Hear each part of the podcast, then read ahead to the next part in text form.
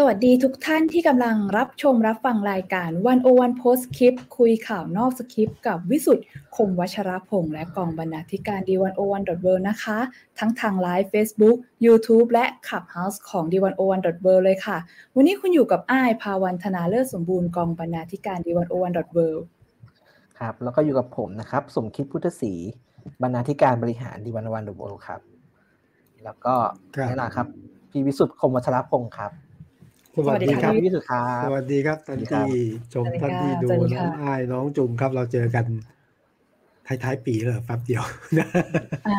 ก็หลายคนทำงานได้ทำงานวันพรุ่งนี้เป็นวันสุดท้ายของปี แล้วก็มีโอกาสหยุดยาว บางออฟฟิศก็จะทำอย่างนั้นครับ ครับบางคนก็ไม่ต้องหยุดหรอกแต่ว่าเขาลาเรียบร้อย แล้วแต่แต่ยาลานะนะเดี๋ยวกลับมาเดี๋ยวกลับมาไม่มีใครทำแต่ว่าคนผมว่าหลายคนถ้าจะว่าคนส่วนใหญ่ก็ยังคงต้องเอ่อทำงานจนถึงวันที่สามสิบใช่ครับหยุดก็สามสิบเอ็ดหนึ่งสองหรือว่าบางคนเนี่ยก็อาจจะไม่ได้หยุดไม่ได้หยุดเลยนะครับ ก็แล้วแต่บทบาทหน้าที่ของแต่ละคนนะครับ ครับก็นอกจากคนทำงานไม่ได้หยุดมีหลายคนเนาะอาสาสมัครตำรวจทหารพยาบาลอ่าเออเงี้ยคนที่ ช่วยคนที่ทำงานร้านอาหารกระทั่งนักข่าวเนี่ย ไม่ได้หยุด แล้วก็ที่ที่อาจจะไม่ได้หยุดกันเลยไหมฮะค่ะโควิด โควิดทำท่าจะหนักหน่วงจะไม่ได้หยุดครับ แล้วก็หนักด้วย น่าจะหนักด้วย น่าจะครับน่าจะ ก็ดูดูดูตัวเลขใน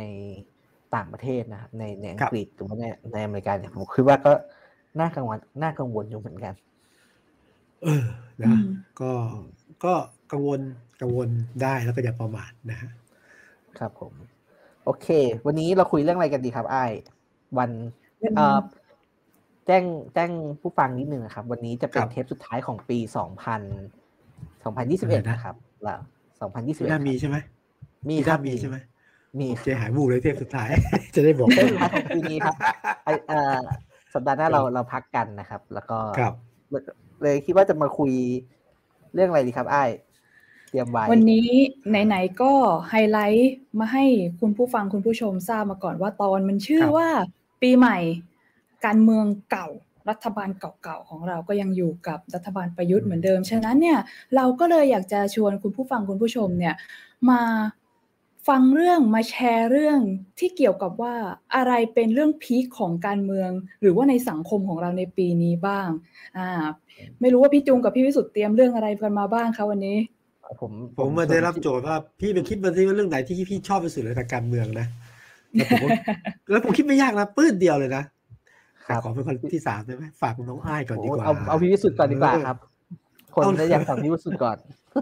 อ่าอยากรู้เรื่องไหนที่แบบแวบขึ้นมาครั้งเป็นเรื่องแรกเลยในใจของพี่วิสุทธ์คะเนี่ย เออผมคิดถึงเรื่องนี้ เรื่องประมาณต้นต้นกันยาที่นายกประยุทธ์ ไม่ใช่พูดก่อนดิคุณธรรมรัฐพรมเผ่าแถลงลาออกปั๊บเดียวมีคำสั่งปลด ครับ คือเอาง่ายเอาเอาเอาโดยพฤติกรรมก็คือประยุทธ์ก็ปลดคุณธรรมรัฐนะออกจากรัฐมนตรีช่วยเกษตร แล้วก็ปลดคุณอาจารย์แหม่มฮะ คุณคุณคุณนฤมลออกจากตำแหน่งรัฐมนตรีช่วยแรงงาน โอ้โหคือคามาก โอเคเหตุผลที่ปวดตอนหลังก็พอจะเข้าใจได้ว่าเอ่อ กลุ่มคุณธรรมนัฐน่ะ ก็จะไปคว่ำนายกตอนแรกตอนแรกพี่ปานไม่ไว้วางใจนะไอ้พี่ปานไม่ไว้วางใจรัฐบาลแล้วปรากฏว่าฝ่ายค้านแทบไม่มีความหมายอะคนที่จะคว่ำนายกก็กลายเป็น เนี่ยคนรัฐบาลเอง รัฐบาลเองก็เลยชิงปลดซะก่อนโอ้แล้วตื่นเต้นมากนะพี่ปรงพี่ปลายเนี่ยไม่มีใครฟังฝ่ายค้านนี่สบายมากเลยลุ้นเมื่อไหร่ฝ่ายรัฐบาลจะคว่ำตัวเองแต่ที่ผมเรื่องนี้เพราะคิดว่าจบไง เฮ้ยการเมืองไทยมันไม่จบง่ายไงคือปลดออกแล้วคิดว่าจบผมก็ปลดออกอย่างที่เรารู้ฮะพอปลดคุณธรรมนัฐเสร็จ คุณต้องประกาศลาออกไปตั้งพรรคใหม่ ไม่อยู่แล้วพลังประชารัฐปรากฏว่าบิ๊กป้อมพลเอกประวิตรวงสุวรรณบอกคุณทัทิไปไหนไม่ได้มาอยู่ด้วยกัน หลังจากนั้นก็เกิดการอะไรนะ การขับเคี่ยวกันระหว่างน้องตู่พี่ป้อมนะฮะพลเอกประวิตรกับนายกประยุทธ์ประวิตรก็จะเอาคุณธรรมนัฐให้ได้ ทุกปรากฏการณ์นะ ยังไงก็ต้องมีคุณธรรมนัฐเราก็ตามไปด้วยคุณนรุมนใกล้ชิด แต่ว่านายกก็มีท่าทีอะล่ะ ก็คือไม่เอาคุณธรรมนัฐอะ ครับ คนนึงเป็นนายกคนนึงเป็นหัวหน้าพักคนหนึ่งเป็นผู้ข้าบัญชาอีกคนหนึ่งเคยเป็นผู้ข้าบัญชาของผู้ข้าบัญชา มันมีความสัมพันธ์อันนั้นก็สภาพแบบนายกก็ต้องสั่งรองนายกได้ถูกไหมครับถูกไหมค่ะเอ่อนายกที่เป็นแคนดิเดตของพรรคพลังประชารัฐก็ควรต้องให้ พรรคพลังประชารัฐฟังได้ แต่ไม่มีความสัมพันธ์อีกแบบหนึ่งคือความสัมพันธ์แบบสังคมไทยอะพลเอกประวิตยเป็นรองนายก แต่เป็นอดีตผู้ข้าบัญชา นายก เป็นพี่ด้วยค่ะเป็นพี่ เป็นพี่เป็นผู้สนับสนุน เป็นผู้ปลุกปั้น เป็นผู้ให้โอกาส เป็นผู้มีบุญคุณ มันก็บนอย่างเงี้ยนะที่สุดแล้วการเมืองไทยก็มีเรื่องของอะไรไหมความสัมพันธ์ ถ้าเป็นภาษารัฐศาสตร์เนี่ยก็เรียกว่า เชิงอุปถัมภ์อ่าอืมเชิงอำนาจ ซึ่งมันมันมันแกะไม่ออกนะอันนี้รูปธรรมชัดมากนะอืมถ้าถ้าเป็นการเมืองที่ไม่มีเชิงแบบอำนาจ เชิงอุปถัมภ์เชิงความพี่ความเป็นน้องแบบทางทางอำนาจนะก็จบละคุณธรรมนัฐก็คงอะก็ว่างไปไปตั้งพรรคใหม่ก็ไป นี่นี่ไม่ไปไม่ไปก็ก็ง้างกันทั่วที่ก็ง้าง ประเด็นผมก็คือว่า ผมต้องการพิสูจน์ว่า การเมืองไทยหลีกไม่พ้น เรื่องของอำนาจและระบบอุปถัมภ์จะเป็นพี่จะเป็นน้องนะฮะอันนี้เห็นชัดนะ แล้วก็หลีกไม่พ้นเรื่องระบบนี้ฮะครอบครัวสามีมีปัญหาให้ภรรยาภรรยาให้ลูกลูกให้ลูกชาย อันนี้ก็มีมาตลอดตัวนี้ก็มีครับนะฮะเลือกตั้งซ่อมไม่ซ่อมหรือว่าตำแหน่งต่างก็เนี่ยก็ก็โอนถ่ายกันหรือว่าแบบภายในครอบครัว หรือ ตำแหน่งทางการเมืองเนี่ย บางทีก็ต้องโอนให้กับคนขับรถ บางทีก็โอนให้กับ รัฐมนตรีครับแบบถ้าถ้าย้อนไปนะครับมันเคยมีรัฐมนตรีคือคือรัฐมนตรีอาจจะมีประเด็นเรื่องเรื่องโคโตโกต้าเรื่องอะไรเงี้ยนะก็โอนให้เมียน้อยได้อะอืมนี่คือการเมืองไทย หลีกไม่พ้นเรื่องอย่างนี้ฮะเครือญาติอำนาจการอุปถัมภ์โยงใยไปหมดเลย แล้วผมรู้ว่าผม นี่คือไฮไลท์แห่งปีที่เป็นรูปธรรมชัดเจนมาก ครับผมฟังพี่วิสุทธ์แล้ว อยากชวนคุยเรื่องสองอยากชวนคุยต่อสองเรื่องครับครับไอ้ที่บอกว่าการเมืองไทยเป็นเรื่องของระบบอุปถัมภ์อะไรเงี้ยโอเค อันนี้เราเราก็เข้าใจแล้วก็ได้ยินมานานใช่ไหมครับ แต่ว่ามันเข้มข้นขึ้นไหมครับ ในการเมืองที่เอ่อทหารหรือว่าอดีตทหารเนี่ยเอ่อเป็นใหญ่ เข้มข้นไหมผมคิดว่า ความเข้มข้นมันถ้าเทียบกับอดีตก็อาจจะดีกรีอาจจะพอๆกันนะอืมเพียงแต่ว่ายุคก่อนเนี่ย ยุคต้นๆนู่นน่ะก่อนสิบตีตุลาหนึ่งหกอันนี้นะ มันก็แสดงออกชัดเจนได้ใช่ไหมครับหลังจากนั้นหลังหกตุลาหนึ่งเก้าทุ่งเพมาเนี่ย มันก็มีระบบพวกนี้อยู่นะ แต่มันเหนียมเหนียมในการแสดงออกอะอืม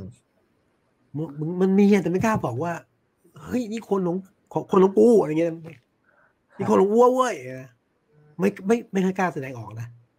แต่ว่ายุคนี้มันกลับสู่ยุคแบบก็เปิดเผยอะไม่มีอืมมีปัญหาอะไรเหรออันที่หนึ่งนะ คนคนที่คนที่แต่งตั้ง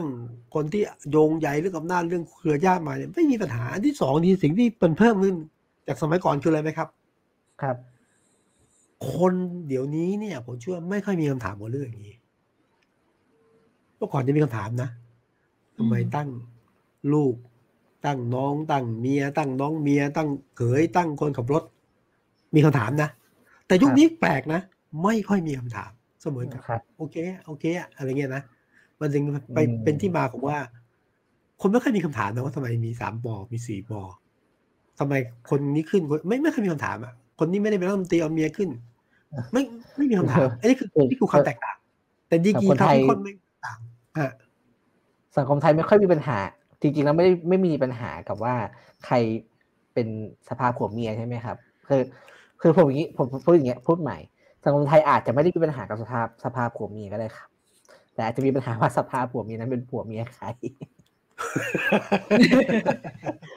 คือเราเป็นผัวเมียคนที่เราโอเคเราโอเคแล้วก็โอเคอะไรอย่างเงี้ยเออ แต่ด้วยหลักการมันต้องตั้งคำถามไง ครับอืมเออมาตรฐานการมองอ่า การอยู่ในอำนาจของผู้มีอำนาจคนการเมืองมันก็ มันก็เปลี่ยนไปครับนึกถึงพอฟังนึกถึพี่นึกวิถึสุทธ์ว่าแบบนี้อะไรรู้ไหมแล้วก็ค่ะ เปล่าค่ะแต่ก็อะแค่โอเคอยากครับจะอ่าแสดงความเห็นในฐานะที่แบบโอเค อาจจะถือว่าเป็นคนรุ่นใหม่ที่ตามการเมืองแบบผ่านๆเนาะอาจจะไม่ได้มีประสบการณ์รู้จักตัวละครเยอะเท่ากับพี่วิสุทธ์หรือพี่จุง แต่ว่าตัวตนของคุณธรรมนัทเนี่ยก็เป็นที่กล่าวขานฮือฮาสำหรับคนรุ่นใหม่เหมือนกันกับ ตั้งแต่แบบวาทะแต่ละอย่าง ความมั่นใจของเขาในสภาที่แบบว่า เอ๊ะมันมีคนตั้งข้อสังเกตว่าเป็นนายเป็นรัฐมนตรีที่มีคดีหรือว่ามีประวัติติดตัวมานะ แต่ว่าเขาก็ดูจะมั่นใจมากที่จะนั่งตำแหน่งนี้ แล้วก็แบบยืนยันหลายอย่างที่เป็นวาทะในสภาที่แบบโด่งดังมาก อย่างเช่นแบบมันคือแป้งพี่วิสุทธ์อะไรอย่างนี้ใช่ใช่ใช่อ่า ซึ่งคนก็จะจดจำในทำนองนั้น แล้วก็ตั้งคำถามว่า เออ ทำไมเราถึงมีตัวละครแบบนี้อยู่ในสภาได้ ซึ่งมันก็อย่างที่พิสุทธิ์พี่วิสุทธ์ว่าคือมันก็โยงย้ายให้เห็นถึงแบบความสัมพันธ์เชิงอำนาจในการเมืองไทยแบบนั้นนะคะแล้วก็พอมาเป็นเหตุการณ์เหตุการณ์ที่แบบปลดคุณธรรมนัฐออกไอ้ก็คิดว่าแม้กระทั่งคนที่ตามการเมืองอยู่ห่างๆก็ยังรู้สึกว่าเอาละมันเป็นเหมือน เหตุการณ์สำคัญที่ให้แสดงให้เห็นถึงรอยร้าวในพักพลังประชารัฐ หรือว่าพักร่วมรัฐบาลอะไรอย่างนี้เหมือนกันนะคะอันนี้ก็เป็นมันก็คือคือรอยร้าวมีอยู่แล้วแหละเพราะว่าพลังรับประกอบด้วยกลุ่มหลายกลุ่ม แต่ว่าผมชอบประเด็นที่น้องไอซ์พูดถึงนะว่า จริงๆเมื่อก่อนเนี่ยคนที่จะก้าวสู่สภาก็ step หนึ่งนะจากสภาจะก้าวสู่ตำแหน่งผู้บริหารประเทศรัฐมนตรีเนี่ยมันต้องมีการ หนึ่งก็ตรวจสอบประวัติสองคือสังคมเนี่ย ก็จะมีคำถามนะค่ะย้อนไปบางยุคเนี่ย บางคน บางท่านกำลังจะมีโอกาสก้าวสู่เบอร์หนึ่งของประเทศ แล้วก็เจอข่าวจริงเท็จไม่รู้แหละบอกว่าเฮ้ย อาจจะต้องเกี่ยวพันพัวพันกับสิ่งที่ไม่ถูกต้องอะ จริงเท็จไม่รู้นะยังไม่ได้พิสูจน์นะ ไปไม่ได้เลย ไปไม่ถูกเลยสังคมไม่เอา ไม่เอานะ ก็เลยไม่ได้เป็น คือคือมาตรฐานของสิ่งที่เคยเป็นกับสิ่งที่มีอยู่เนี่ยผมมองอย่างอย่างยุคเนี้ยคือมันมีหลายคนอะ เราจะไม่ระบุคนก็ก็มีว่า สีเทา สีดำแกมเทาอ่าออกมาทางดำมากกว่าที่ซ้ำไปนะ หรือบางคนค่อนข้างมีพฤติกรรม หรือการสั่งที่ชัดเจนว่า อย่างนี้ไม่ผ่านอะ แต่พอพอพอเวลามันผ่านมาเนี่ย บุคคลเหล่านี้มีโอกาสเข้าสู่สภาเข้าสู่ทำเนียบมีอำนาจเนี่ยสักพักก็ชินเนี่ยแล้วแล้วบุคคลเหล่านี้ก็มีโอกาสที่จะแสดงออกอย่างน่าชื่นตาบานเนาะ คือมาตรฐานจริยธรรม หรือมาตรฐานของคนคนที่มาบริหารบ้านเมืองมันมันจะไม่เปลี่ยนแต่คนมันชาชินไงผมก็ถามถ้าเราชินนี้มากนะถ้าชินนี้เยอะนะ มันจะเป็นประชาชนชาชินเนี่ยแล้วถ้าเกิดอีกหน่อยเอาผมแค่สมมุตินะบางประเทศสมมติเอาคนค้ายามาเป็นรัฐมนตรี เฮ้ยมันแล้วคนชินจะเกิดอะไรขึ้นตีบ้านเราไม่มีอย่างนี้ ที่ผมผมคิดว่านอกจากเราจะมองเรื่องการเมืองผ่านนักการเมืองผ่านผู้มีอำนาจเนี่ย มันควรจะมองการเมืองผ่านประชาชนด้วยนะว่า เราจะเฉยเราจะชิน เราจะเหนื่อยไม่พอไม่ได้ คือบางคนก็มีคืออย่างจำได้ว่าบางช่วงประชาชน เราก็รับไม่ได้กับเรื่องบางเรื่องที่เราพูดถึงนะแต่ว่าพูดเยอะขึ้นเหนื่อยมากขึ้นล้ามากขึ้นก็ อันไหนก็สู้ไม่ได้ก็ เออซึ่งมันไม่ควรเป็นลักษณะอย่างนี้เย็บเย็บได้พักได้เดี๋ยวค่อยกลับมาใหม่ก็ได้ ผมผมฟังอ้ายแล้วผมผม ผมนึกถึงอะไรนะครับที่สุด คือผมแวบหนึ่งเนี่ย ผมลืมไปแล้วนะครับ ว่าจริง ๆ แล้วคุณธรรมนัฐเนี่ยเคยไม่ป๊อปปูล่ามาก ๆนะครับ กับการที่วาทะมันคือแป้งเนี่ยแต่ผมคิดว่าการเมืองบางทีมันก็มองย้อนไปมันก็ตลกดี คือพอวันที่คุณธรรมนัฐขึ้นมาแบบงัดกับคุณพลเอกประยุทธ์นะครับ ก็ผมรู้สึกว่า เออคนพูดถึงเขาในแง่ดีมากขึ้นคนคนเอาใจเคลียร์เขามากขึ้นด้วยหรือเปล่า เออบางทีคุยกับเพื่อนๆวาทะแบบนั้นอยู่ใช่ครับเรื่องวาทะเรื่องมันคือแป้งเนี่ย ถ้าเรามองอย่างนี้นะคือ จริง ๆ เนี่ยจทีแรกคนก็รู้สึกว่ามันมันตลกมันรับไม่ได้อารมณ์คนเนาะพอสักพักมันเป็นคำคำตลก เย้ยหยันกึ่ง กึ่งสนุกสนานกึ่งทำใจอะ่ะ ซึ่งคำคำเดียวกันเวลาผ่านความหมายมันผ่านนะอืมเออครับ อืมครับก็อย่างที่วิสุทธ์บอกครับว่า พอพอ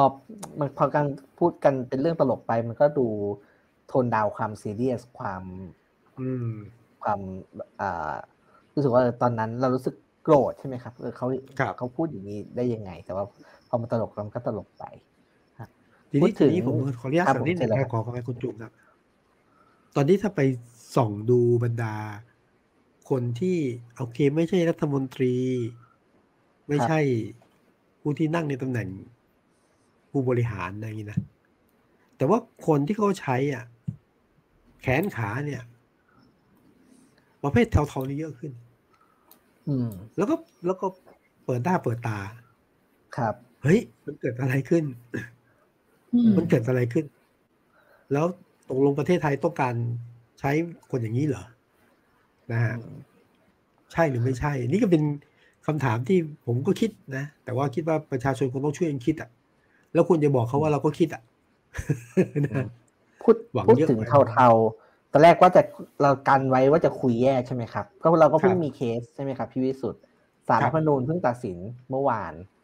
ให้เรื่คุองณศิระ ให้คุณศิระเจนจาเจนจาคาผลอ๋อจากตำแหน่งสสครับอ่าอันนี้ก็เป็นก็เป็นเคสหนึ่งที่แบบพี่วิสุทธ์บอกครับคือคุณศิระเนี่ยก็เป็นคนที่เอ่อเทาๆในความหมายว่าเออก็ ก็มีปัญหามาตลอด แล้วก็เป็นคนหนึ่งที่เอ่ออยู่บนหน้าสื่อบ่อยบิ๊กอืมเอ่อคุณประวิตรใช้งานใช่ไหมครับ คุณประวิตรครับใช้งาน แล้วก็อ่าอาจจะไม่ไม่เป็นที่นิยมมากนักในหมู่คนอืมเอ่อคนรุ่นใหม่หรือคนหรือคนหรือคนชั้นครับกลางในเมืองอะไรอย่างเงี้ยครับ ก็ก็ก็มีก็มีเคสแบบนี้ครับพี่วิสุทธ์ว่า เออเทาเทาๆอแต่อกว่ามาเคแล้สวก็เคสคุณธรรมนัทเนี่ย ผมยังคิดว่าขออภัยถ้าเป็นเป็นส่วนตัวผมนะครับค่ะคุณธรรมนัทภาพผมว่าภาพที่เห็นเนี่ย ก็ก็ไม่เชิงเทานะคือไม่ได้มีความเป็นเทาเท่าไหร่แต่ก็มี ผมขอเรียกเชิงใช้ใช้คำของคุณเสรีพิสุทธิ์ไหมมีความกลางอะ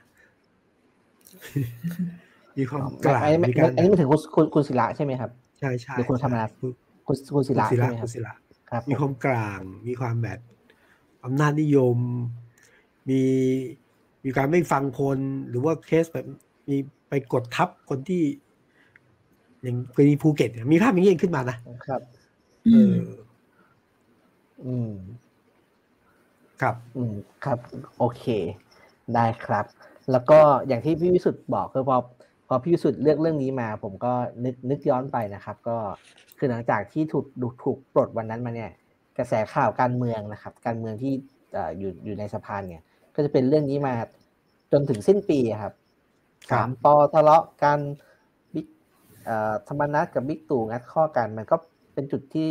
ทำให้เป็นจุดเปลี่ยนทางการเมืองเหมือนกันของปีนี้นะครับแต่ที่สุดสามปอจะจะไม่แยกกัน อืมทะเลาะกันได้ ครับ เคืองกันได้ แต่ไม่แยกกันรันั่กนกันแปลว่ารักกันตกลงบอกว่าที่อำนาจอำนาจทางการเมือง ก็กระจุกอยู่ที่เนี่ยใช่ไหมฮะผมไม่ได้พูดถึงว่าดีไม่ดีแต่ว่ากระจุกก็ถ้ากระจุก ไม่มีการกระจายเท่าไหร่นะฮะแล้วมันเป็นอย่างนี้มามากี่ปีแล้วผมผมถามแบบสมมุติได้ไหมครับ ครับ สมมุติว่าพลังประชารัฐเนี่ย ไม่ชนะเลือกตั้งแล้ว เป็นพรรคครับเบอร์สองอย่างเงี้ยครับอ่าสามปอจะยังรักกันไหม รักกันที่คือต้องดูว่าคือยังไงก็ต้องรักกันนะคือตอนนี้รักกันเพื่อที่จะแบบ อยู่ในอำนาจมากที่สุด แล้วก็แบ่งกันดูแลนะสังเกตนะครัแบ่บงกันดูนะพี่พี่ดูการเมืองนะ อ่า จริง ๆ พี่ไม่ได้ดูความมั่นคงพี่ก็ดูอีกพี่ พี่คนหนึ่งก็ดูเรื่องระบบราชการ และพี่คนหนึ่งบริหารเรื่องระบบ คือดูตอนนี้คือต้องคือต้องอยู่เพื่อที่จะดูแลเรื่องระบบทั้งหมดอำนาจทั้งหมดอืมแต่ว่าการต้องรักกันต่อไปนั่นแปลว่าอะไรเพราะทุกคนมีมีมีฐานมีองค์คาพยพก็ต้องดูแลต่อไปคือได้ที่สองก็ยิ่งต้องรักกันใหญ่นะว่าอะไรจไหมริงๆจริงคือๆคราวก่อนก็ไม่ถือว่าชนะเลือกตั้งนะพี่จุง คนที่ชนะได้ใช่เสียงใช่ข้างมากไม่ใช่ไม่ใช่ประชาพลังประชารัฐนะคะนี่เขาก็ยังรักกันอยู่นะพี่จุงเพื่อไทยเพื่อไทยเพื่อไทยเขาต้องรักกันเพื่อไทยเป็นคนได้ที่หนึ่งนะ ครับผมอ่าแต่ต้องใช้คำหมายว่า ถ้าไม่ได้จัดตั้งรัฐบาลจะยังรักกันไหมเออเป็นคำถามดีฮะที่ผมเออคำถามดีฮะถ้าไม่ได้สมมติถ้าไม่ได้จัดตั้งรัฐบาลนะวงจะแตกไหมแยกกันดังหน่อยใช่ไหมเออน่าสนใจน่าสนใจอ่าก็เดี๋ยวปีหน้าอืมปีหน้าหรือปีหกหกหกก็จะรู้กันเออ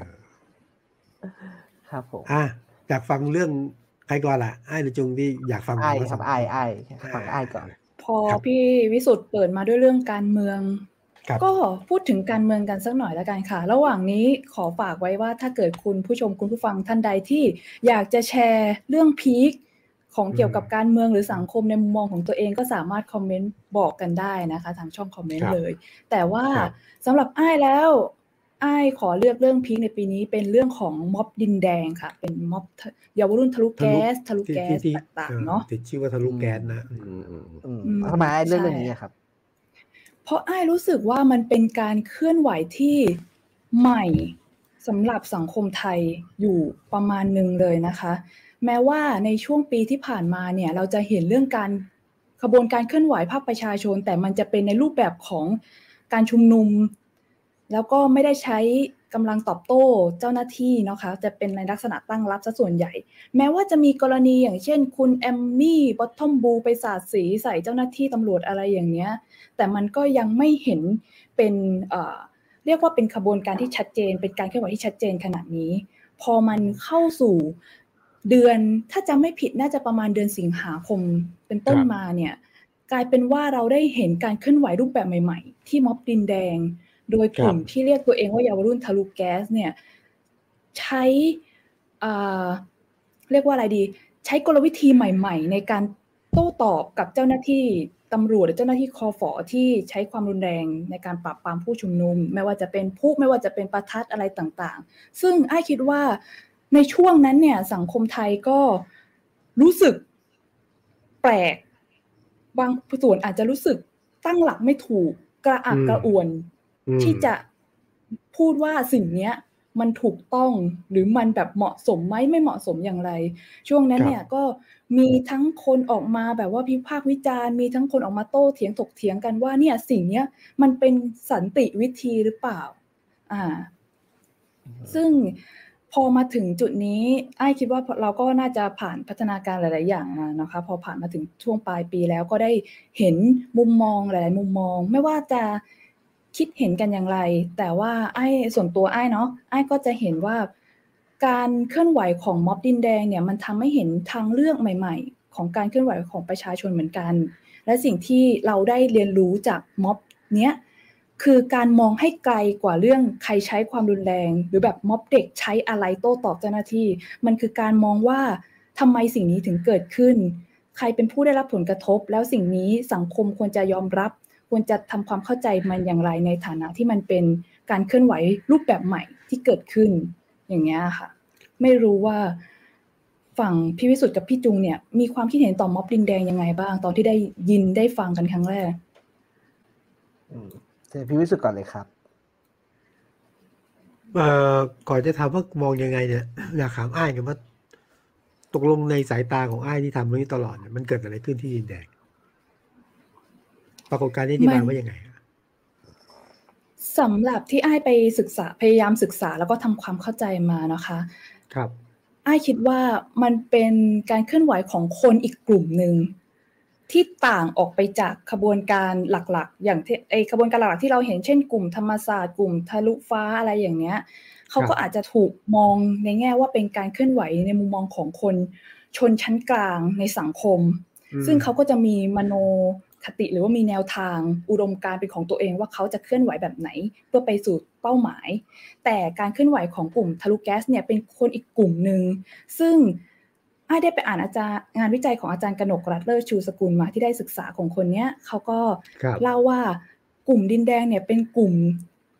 เยาวชนเนี่ยแหละค่ะ แต่ว่าเป็นเยาวชนที่มีความคิดอ่านทางด้านการเมืองเนาะเป็นระดับแบบว่าหัวกะทิของคน ชนอาจจะเรียกได้ว่าชนชั้นล่างในสังคม ซึ่งผ่านการกดขี่ข่มเหงในปัญหาความรุนแรงในโครงสร้างสังคมมาโดยตลอด แล้วเขาก็มองว่าการเคลื่อนไหวในแบบที่ผ่านมาเนี่ยมันไม่ส่งผลอะไรเลยในภาพรวม มันไม่สามารถส่งข้อเรียกร้องของเขาไปถึงนายก หรือไปถึงผู้มีอำนาจได้ สุดท้ายแล้วแล้วเราก็จะเจอแต่ แก๊สน้ำตากระสุนยางจากคอฟอมาโดยตลอดทำไมเราต้องยอม เอาวะแล้วก็แบบหาทางเลือกใหม่ ๆ ในการต่อสู้ในรูปแบบของเรา ที่เขาคิดว่ามันน่าจะมี effective อะไรมากมากไปกว่าการชุมนุมที่แล้วแล้วมา อันนี้เป็นสิ่งที่อ้ายมอง แล้วก็ศึกษามาได้นะคะครับ แล้วแล้วบทบทเรียนที่ที่ในแง่ของ ผมเข้าใจอย่างนี้ผมก็จะว่าคนอีก กลุ่มหนึ่งจะมองเรื่องทะลุแก๊สเป็นความรุนแรง เป็นการรวมกลุ่มของคนที่ไม่มีอุดมการชัดเจนนัก อันนี้ผมผมคิดเข้าใจว่านะ แต่จริงผมว่าในในความเป็นทะลุแก๊สเนี่ยมันมีหลายสิ่งที่คนมองไม่เห็นบางคนที่จะมองไม่ลึกพอเนี่ยหรือเป็นกลุ่มที่รุนแรงต่อต้านตำรวจไม่มีอุดมการจริง ๆ แล้วอ้ายเห็นมันยังไงผมคิดว่ามุมของอ้ายหรือมุมของคนหลายคนอีกมุมหนึ่งนะที่เข้าไป สัมผัสเข้าไปเจอเข้าไปอ่านเข้าไปเห็นเนี่ยน่าจะมีมุมหนึ่งอืม อันนี้เนี่ย ก็พูดยากเหมือนกัน เพราะว่าตอนแรกเนี่ยไอ้ก็อาจจะเป็นกลุ่มคนหนึ่งที่แบบรู้สึกตกใจเหมือนกันว่า เออ เราใช้วิธีการแบบนี้จะดีเหรอนะคะ แต่ว่าก็มีคนได้ตั้งข้อสังเกตเอาไว้ว่า จริง ๆ เนี่ย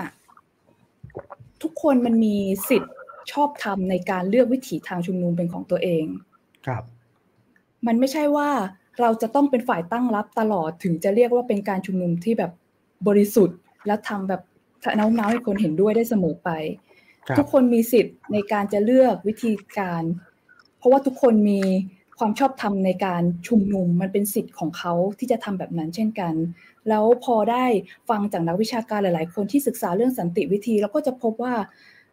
ทะลุแก๊สเนี่ยวิธีการของเขาก็อยู่ใน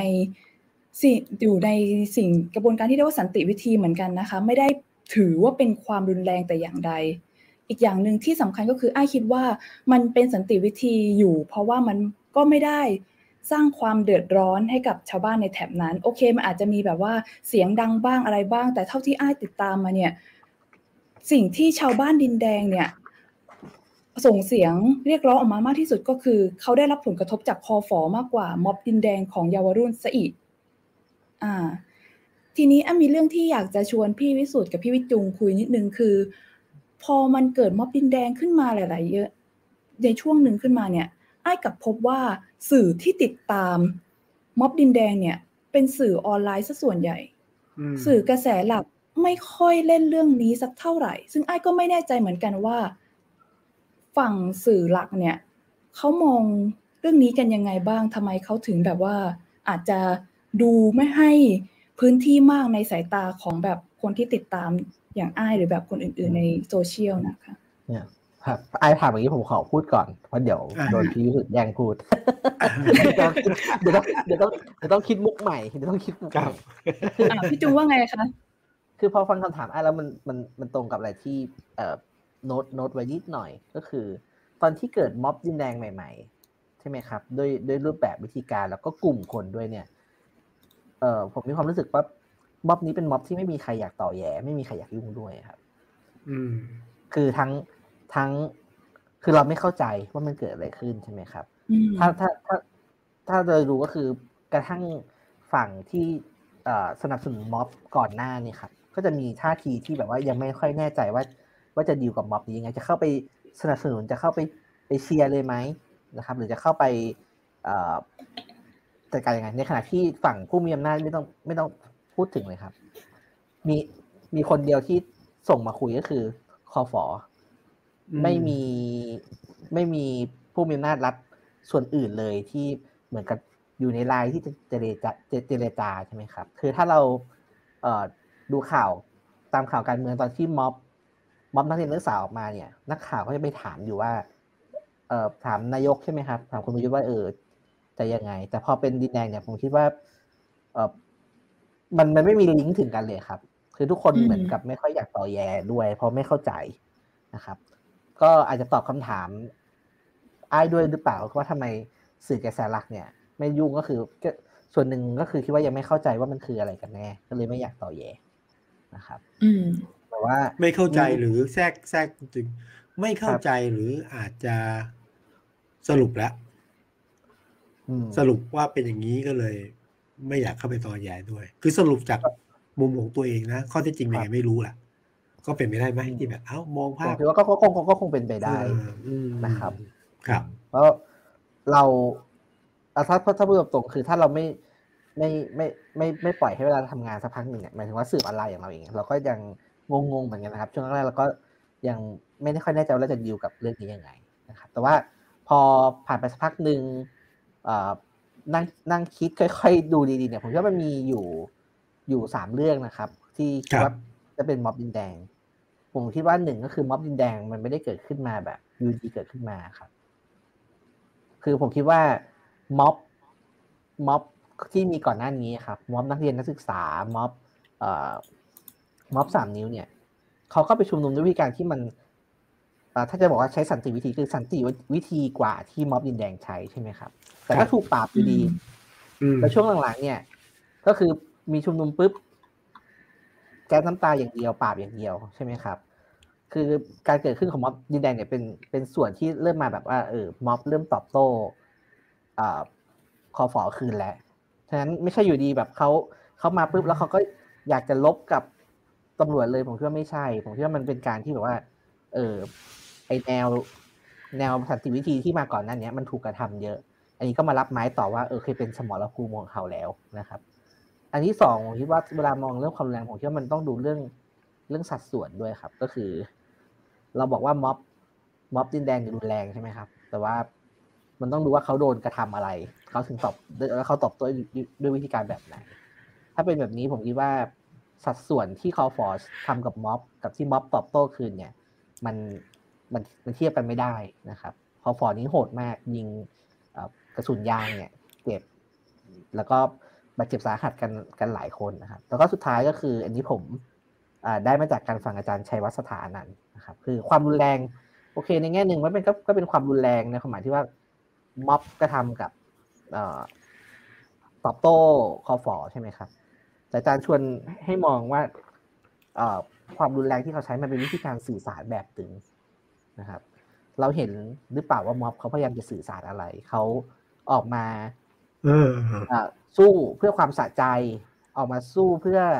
เอ่ออ่าได้ได้ได้วันนี้ได้สู้ได้ซัดกับตำรวจและสบายใจแล้วเป็นอย่างนั้นหรือเปล่า ซึ่งผมคิดว่าก็ไม่ใช่นะครับอืมผมคิดว่าสังคมเนี่ยน่าจะเห็น น่าจะน่าจะเห็นอะไรที่อยู่ ข้างหลังความรุนแรงนั้นด้วยว่าเขากำลังสื่อสารอะไรหรือหรือพยายามจะบอกอะไรนะผมก็ผมก็ดีใจที่ที่ไอ้เลือกเรื่องนี้มาก็ทำให้ผมนั่งนั่งคิดทบทวนอยู่ว่าเออตอนที่เกิดม็อบดินแดนเนี่ยเราคิดแล้วก็เราคิดจะทำงานกับมันยังไงนะครับ ตอนตอนนั้นก็ก็ยอมรับก็ก็ก็สับสนอยู่ว่าเออยังไงกันดีนะครับแต่ว่าผมก็ก็อืมก็อย่างนี้ครับก็ การเมืองในแง่หนึ่งก็คือการเรียนรู้ ไปพร้อมๆพร้อมๆกันหมดทั้งสังคมอะครับ ผมว่าไม่รู้พี่วิสุทธิ์คิดยังไงผมผมมีผมส่วนผมที่จะแชผมร์ประมาณผมนี้ขออนุคญารับตถามผมก็เลยมาถามผมถามแทน ผมว่าผมถามแทน คนที่ดูวงนอกเนาะแล้วอาจจะยังไม่มีข้อสรุป หรืออาจจะมองไปทะลุแล้วที่สุด ที่จุงพูดถึงเนี่ยตกลงม็อบดินแดนเนี่ยเขาเขาต้องการสื่ออะไร คือสื่อไม่เสร็จแล้วออกไป โอเค อันนี้ก็ต้องขออ้างคือผมเนี่ย อาจจะไม่ได้ไม่ได้ อยู่ในพื้นที่นะครับ ไม่ไม่ได้มีโอกาสครับลงพื้นที่ ก็อ้างอ้างงานวิจัยแล้วก็อ้างเอ่อน้องที่ได้ลงพื้นที่ไปไปคุยจริง ๆ ครับ ก็คือถ้างานวิจัยก็จะชัด คือเขารู้สึกว่ารัฐบาลล้มเหลวในการบริหารโควิดนะครับ คืออาจารย์อ่ากนกรัตน์เนี่ยไปคุยไปคุยกับม็อบประมาณสามสิบคน คือทุกคนก็จะให้ความเห็นตรงกันว่าคือเขาชีวิตเขากำลังดีๆอะคือคนกลุ่มเนี้ยอาจารย์บอกว่าเป็นกลุ่มชน เป็นชนชั้นกลางล่างใช่ไหมครับ คือเป็นกลุ่มเอ่อที่เอ่อฐานะไม่ค่อยดีเท่าไหร่ แต่ก็เป็นกลุ่มหัวกะทินะครับ เป็นกลุ่มที่เอ่อกำลังจะสร้างเนื้อสร้างตัวได้แล้วมาเจอโควิดค่ะใช่ไหมครับ แล้วก็บวกกับประสบการณ์เดิมๆที่เขาก็เคยเอ่อสู้กับตำรวจมาอยู่บ้าง สมัยที่เอ่อยังเป็นวัยรุ่นอะไรเงี้ยก็เขาก็กลับมาใช้วิธีการคล้ายเดิมนะครับ ในการแบบ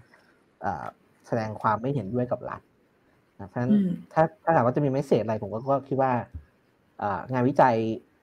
ก็บอกชัดนะครับ ว่าคือเขาออกมาแสดงความไม่ไม่พอใจต่อรัฐนะครับ ที่บริหารจัดการโควิดล้มเหลวนะครับแล้วก็ทำให้เขาเขาคิดว่ารัฐเนี่ยทำให้เขาต้องลำบากครับ ครับผม ผมผมไปคือต้องแล้วว่าตอนหลังผมไม่ได้ลงพื้นที่ไป ไม่ได้ลงพื้นที่แต่ว่า ตามจากสายตาของนักข่าวนะ ผมมองอย่างนี้ผมมองกับการของทะลุแก๊สที่ดินแดงเนี่ย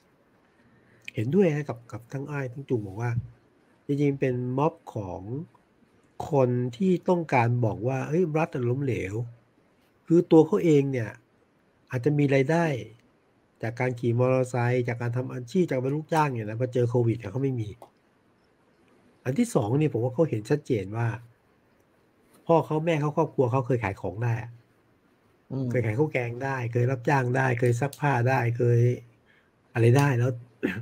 แล้วผมไม่ได้มันเดือดร้อนหมดอะ แล้วมองไม่เห็นอนาคตแล้วมันเหมือนว่าผมรู้สึกว่าเหล่านี้เป็นความอัดอั้นตันใจของคนที่มาที่ดินแดงม็อบทะลุแก๊สแต่ว่าเขาอาจจะมีไม่ใช่มีปัญหาคือไม่มีทักษะในการสื่อสารอย่างนี้กับสังคมมากนักนะคือคือผมไปอ่านแล้วผมมีโอกาสสัมภาษณ์ด้วยนะ บางคนบางคนอาจจะไม่เข้าหรือว่าเวลาเข้าไปร่วมชุมนุมกับบรรดาของกลุ่มเยาวชนนะเขาก็รู้สึกแปลกแยก เพราะว่าทางกลุ่มเยาวชนก็จะเป็นเป็นเรื่องประชาธิปไตยใช่ไหมเสรีภาพใช่ไหมเรื่องความเท่าเทียมอะไรเงี้ยนะเรื่องการเปิดกว้างรับฟัง แต่เขาเองเขาสูว่าเขาอาจเขาถูกกระทำอะแล้วเขาก็จะแปลกแยกว่าตรงนั้นไม่ใช่พื้นที่เขา แต่พอเกิดประเด็นเรื่องความอัดกับสิ่งที่เขาเจอต่อหน้า ตัวเขาเองเขาเจอครอบครัวเขาเจอ อาจจะบวกด้วยกระแสทางทางการเคลื่อนไหวทางการเมืองเขาก็อึดอัด แต่พื้นที่ดินแดนเป็นที่ที่เหมาะสำหรับเขาเพราะว่า เพราะว่าหนึ่งก็แสดงออกได้ตามสไตล์เขาใช่ไหมแล้วก็กลุ่มคนที่มากลายว่ากลุ่มคนที่อาจจะแปลกแยกหน่อยกับทางอีกกลุ่มแต่ก็มาแสดงออกได้ แต่ว่าผมมองในแง่คนข้างนอกอย่างคือว่า เอ๊ะทำยังไงถึงคนเข้าใจ เห็นเห็นอยู่เห็นว่าต้องวิชาการกลุ่มนึงเข้าไปฟังไป ไปฟังไปคุยอะพอรู้เขาต้องการอะไรเขาคิดอะไร มีสื่อมื่อสักครู่อ้อยพูดสื่อออนไลน์ ลงไปคุกคลีลงนอกจากไปทำข่าวแล้วก็แน่นอนก็ไปเห็นก็ไปคุย สิ่งเหล่านี้คือสิ่งที่ผมคิดว่าเขาก็เขาก็สะท้อนอย่างนี้แต่ว่าเขาเขาเขาแสดงออกด้วยการกระทำหรือถูกกระทำแต่ไม่เสร็จที่จะสื่อสารไม่ถูก ไม่ถูกสื่อสารออกไปอันคนภาพอย่างก็มองว่า พวกนี้มันตีรวนในพวกนี้มันต้องความรุนแรงอย่างนี้นะพวกนี้ก่อวอด ดังนั้นในเมสเซจส่วนใหญ่ ผมคิดว่าก็ยังดีที่มีคนกลุ่มนึงให้มาสื่อสารให้เข้าใจกัน นะฮะก็นี่คือภาพมองจากคนข้างนอกนะครับ แต่ก็ผมคิดว่าเนี่ยครับ การเมืองไทยโดยเฉพาะการเมืองที่ที่อยู่นอกสภานะครับ การเมืองที่อยู่บนทางถนนเนี่ย มันจะมีอะไรแบบนี้ออกมาอยู่เรื่อยๆนะครับ เราอยู่ในยุคสมัยที่ เอ่อช่วงหัวเลี้ยงหัวต่อครับ พี่วิสุทธ์ไม่รู้จะพูดยังไง ผมคิดว่าแบบว่า ปีปีที่แล้วเราเห็นแฮมทาโร่ใช่ไหมครับปีนี้เราเห็นดินแดงมีปีหน้าเราไม่รู้เราจะเห็นอะไรนะครับก็ต้องแต่ที่อยากเห็นนะครับอยากไม่ที่ที่อยากเห็นก็คือว่าอ่าอย่างดินแดงเนี่ย ที่ที่สุดแล้วคือผมไม่อยากเห็นด้วยจบแบบเขาก็โดนจับ แล้วก็ก็นานๆก็โผล่มาทีเขาก็ถูกกระทำอะทำยังไงทำยังไงนะ ให้เขา คือผมมองจุดเดียวว่าทางเขาสามารถได้สื่อสารไม่เสร็จให้เขาได้ แต่ทำไงก็คือว่ามันลดความแปลกแยกหน่อย เช่น กลุ่มคนที่เข้าใจก็เข้าไปคุยเข้าไปสับสนเขาในในบางส่วนที่เขาเขาเขาไม่มีอะครับ คือแม้นั้นเขาก็ คือถ้ามองเขาเขาเสมือนหนึ่งผู้ที่สู้แล้วแพ้แล้วสู้แล้วคนก็ไม่เข้าใจหรือเข้าใจบางส่วนเออทำไงสิ่งที่เขาคิด สิ่งที่เขาต้องการแสดงออกได้รับการสารต่อ แล้วก็มีก ลุ่มที่คิดคล้ายเหมือนกันก็มามามาช่วยกันเป็นพี่เลี้ยงช่วยกันไม่ใช่พี่เลี้ยงมาช่วยกันดูแล ช่วยกันขับเคลื่อนในสิ่งที่เป็นไปได้แล้วร่วมกันอย่างเงี้ยนะผมก็มีผมผมก็เชื่อว่ามันมีเขาเรียกอะไรมันมีระเบิดเวลาอยู่เหมือนกันในในมุมของผมนะครับอ่าอย่างหนึ่งนะครับที่อ่าไม่ว่าจะเป็นม็อบอ่าจะเป็นประชาชนไม่ประชาชนนักเรียนนักศึกษาหรือม็อบยินแดงที่ต้องเจอร่วมกันเลยเนี่ยลังจากที่เขาออกมาสู้กับรัฐแล้วเนี่ย คือคดีแต่ละคนคดีติดตัวโดนจับไม่ได้สิทธิประกัน ผมคิดว่าเหล่านี้ครับ ถ้ามันถูกสะสมมากเรื่อยๆ เนี่ย ก็อาจจะเป็นชชนวนไปสู่การประทุรอบใหม่นะครับคิดว่าอันเนี้ยอาจจะเป็นเนี่ยครับก็โควิดซาเมื่อไหร่การเมืองเปลี่ยนเมื่อไหร่ ผมคิดว่า มันก็มันพร้อมอะครับ คือคนมันพร้อมจะออกมาสู้มันโดนโดนโดนกดมานานอืมนี่ ก็เป็นเป็นมันที่ที่น่ากังผมวลไม่แน่ใจว่ามันเป็นไปได้ไหมที่ คือรัฐยุคนี้จะมองด้วยแว่นอีกแบบไงพอมองด้วยแว่นที่ไม่เข้าใจก็คือ เอ้าก็คอฟอลุย จับเลย หรือว่าครับขังเลยดำเนินคดีไปเลย ไม่ต้องคุย แต่ถ้ามองด้วยแว่นที่แบบ อย่างนั้นก็เข้าอย่าง อย่างนั้นก็เข้าใจเลยเอ้ยคิดอะไรมาคุยกันหน่อยสิเอออย่างนี้นะ ผมว่าถ้าเกิดรัฐหรือคนที่มันน่าเปลี่ยนทัศนะแล้วก็อย่างน้อยก็มาฟังหน่อยอะครับ มันก็น่าจะมีทางออกที่ดีกว่านั้นนะอืมนี่อืมประเด็นที่เจอก็คือว่า ไม่มีการคุยอะไม่มีการคุย เพราะว่ามองด้วยแว่นที่ คนละกลุ่ม คนละฝาก คนละมุม คนละพวก ก็เลยเกิดสคุณภาพนี้ขึ้น คุณบุรชัย ผู้สัจพงศ์นะครับ แสดงความครับเห็นว่ามันคือสงครามของคนชนชั้นแรงงานของ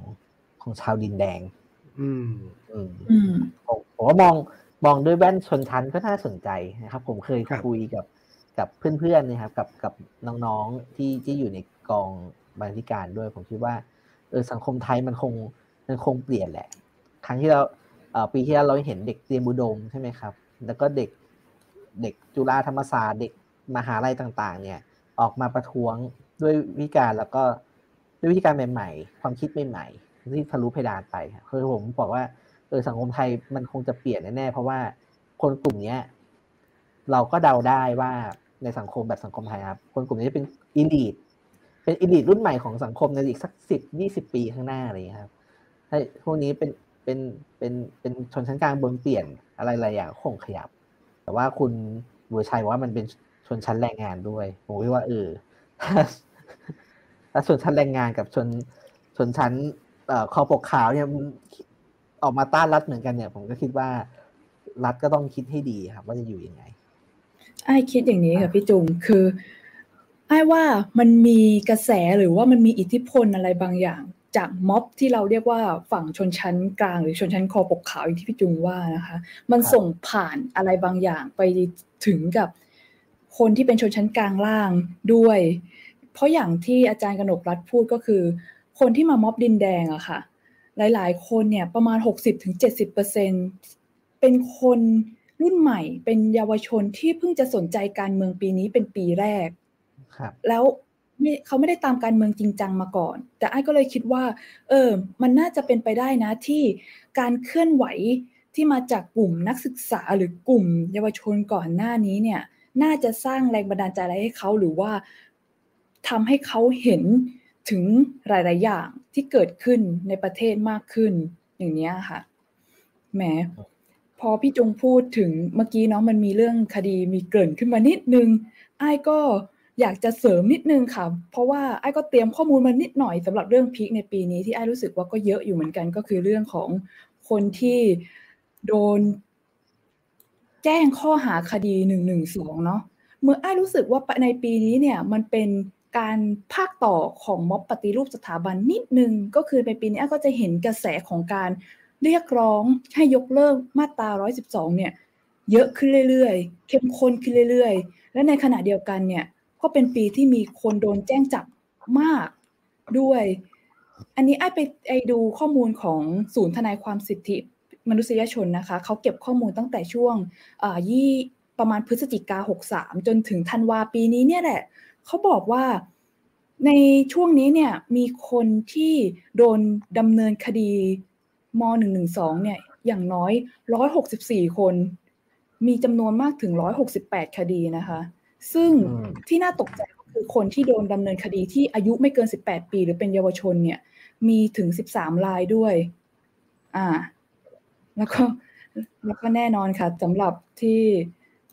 แกนนำของการชุมนุมที่โดนแจ้งจับคดีนี้เยอะเป็นพิเศษสามอันดับแรกก็มีคุณเพนกวินพริชชิวรัตน์23 คดี มีทนายอานนท์เนาะ14 คดี แล้วก็มีคุณไม้พนุพงษ์จัดนอก 9 คดีค่ะ อันนี้ก็เป็นข้อมูลที่อยากจะแชร์ให้กับคุณผู้ฟังคุณผู้ชมได้รับฟังกันว่าสิ่งนี้เกิดขึ้นในช่วงปีที่ผ่านมานะครับมีผู้ชม ท่านผู้ฟังแสดงความเห็นมาครับ คุณสุสุภรักษ์เจริญดีครับถามพี่วิสุทธ์ครับถามว่าพี่วิสุทธ์คิดว่าเด็กเหล่านี้มีความเข้าใจกฎหมายแค่ไหนครับ พวกนี้เอ่อมีแต่ความเห็นไม่มีความรู้จริง ๆ อ้างรัฐธรรมนูญแต่ไม่รู้ว่ากฎหมายต่าง ๆ เป็นยังไงครับ เอาแต่ความรู้ความรู้สึกดูกันอย่างขนาดคุณลุงยังไม่มีความรู้เรื่องทรัพย์สินพระมหากษัตริย์เลยพี่วิสุทธ์ตอบนะครับ อ่า พี่สุดเปิดไมค์นิดนึงค่ะเปิดไมค์ครับ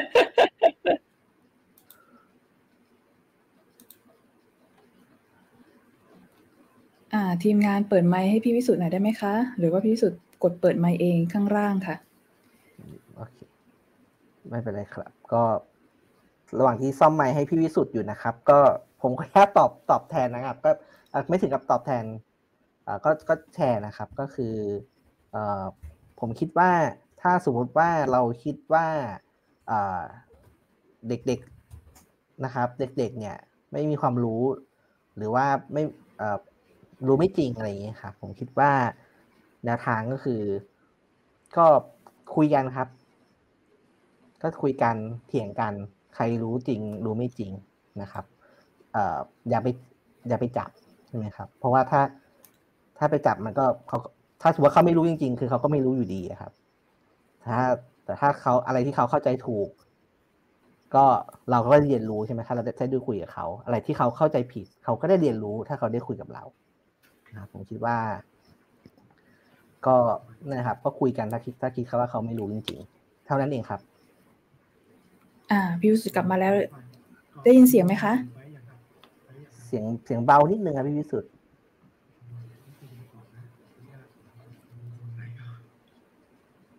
โอเค ขออนุญาตเสียงจะมีปัญหานิดนึงนะคะเดี๋ยวแก้ปัญหานิดหนึ่งครับ ก็ โอเค งั้นขออนุญาต shift ไปเรื่อง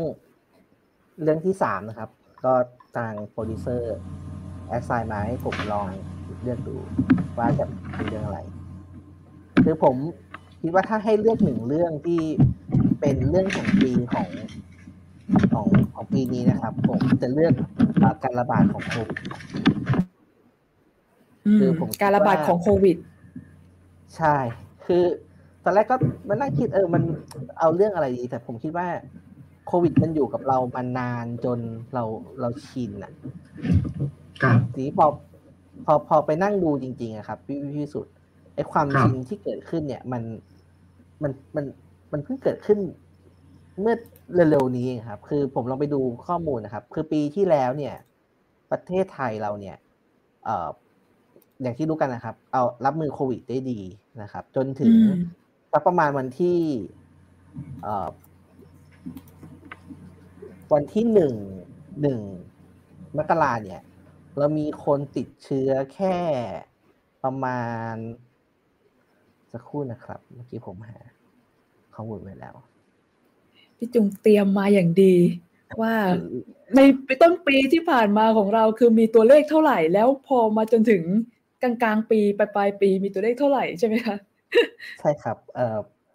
ผมตัวเลขโอเคเจอแล้วครับขออภัยครับ จนถึงวันที่หนึ่งวันที่หนึ่งนะครับ เรามีเคสแค่เจ็ดพันเคสนะครับเจ็ดพันหนึ่งร้อยเคสหนึ่งหนึ่งมกราสองพันยี่สิบเอ็ดนะครับแต่ว่าจนถึงวันนี้เรามีเคสเอ่อ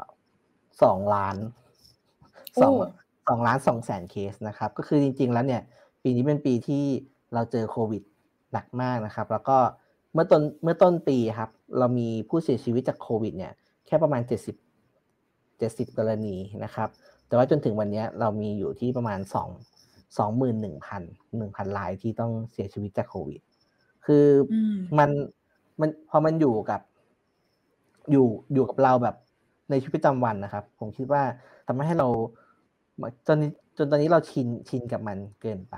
นะครับ แล้วก็ถ้ามองนึกย้อนดูเนี่ยในในตลอดปีที่ผ่านเนี่ยมันมีดราม่าเยอะมากครับถ้าถ้าถ้าเอาเฉพาะดราม่าที่เกี่ยวข้องกับโควิดใช่ไหมครับตั้งแต่วัคซีน เตียงไม่พอนะครับ มีคน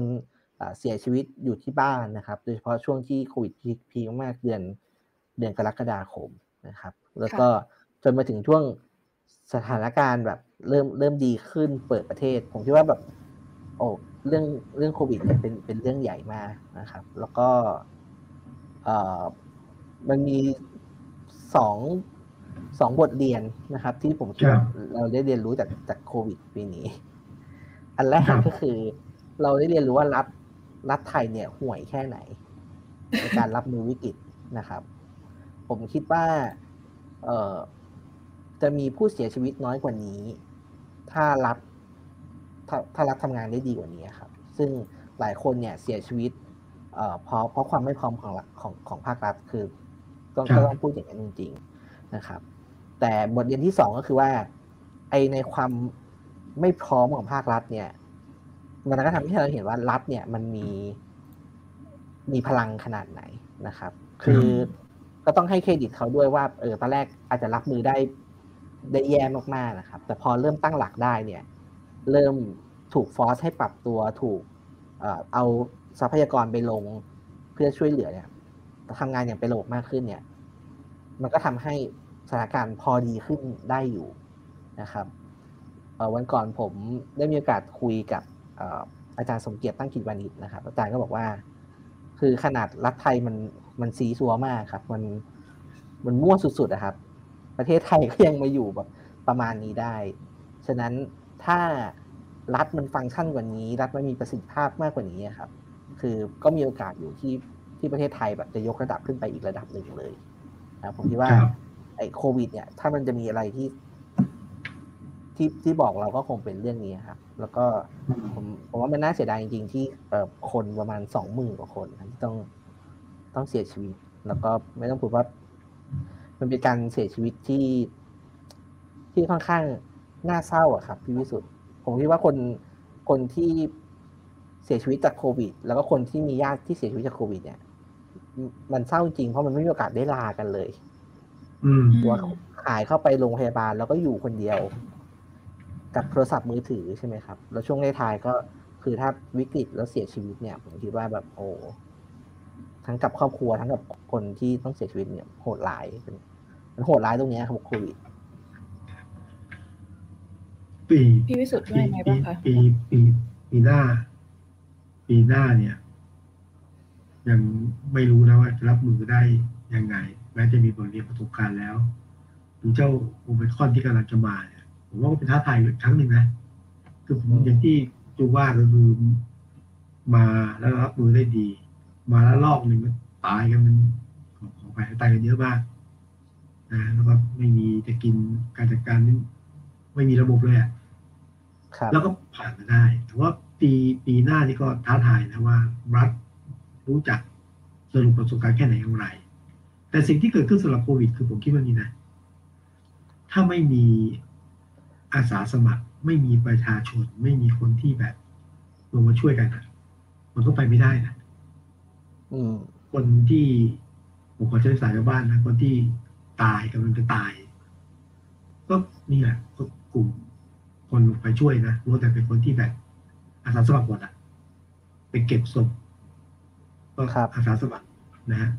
หรือกระทั่งเขาเรียกอะไรเอ่ออบจ. เอ่ออะไรนะเดี๋ยวนะผมลืมไปไหมอสม. ครับอสม. เนี่ยก็รู้แล้วแต่จะเรื่องอาสาสมัครก็ได้นะอันนี้คือมันมันผ่านพ้นมาได้ ด้วยความเป็นอาสาสมัคร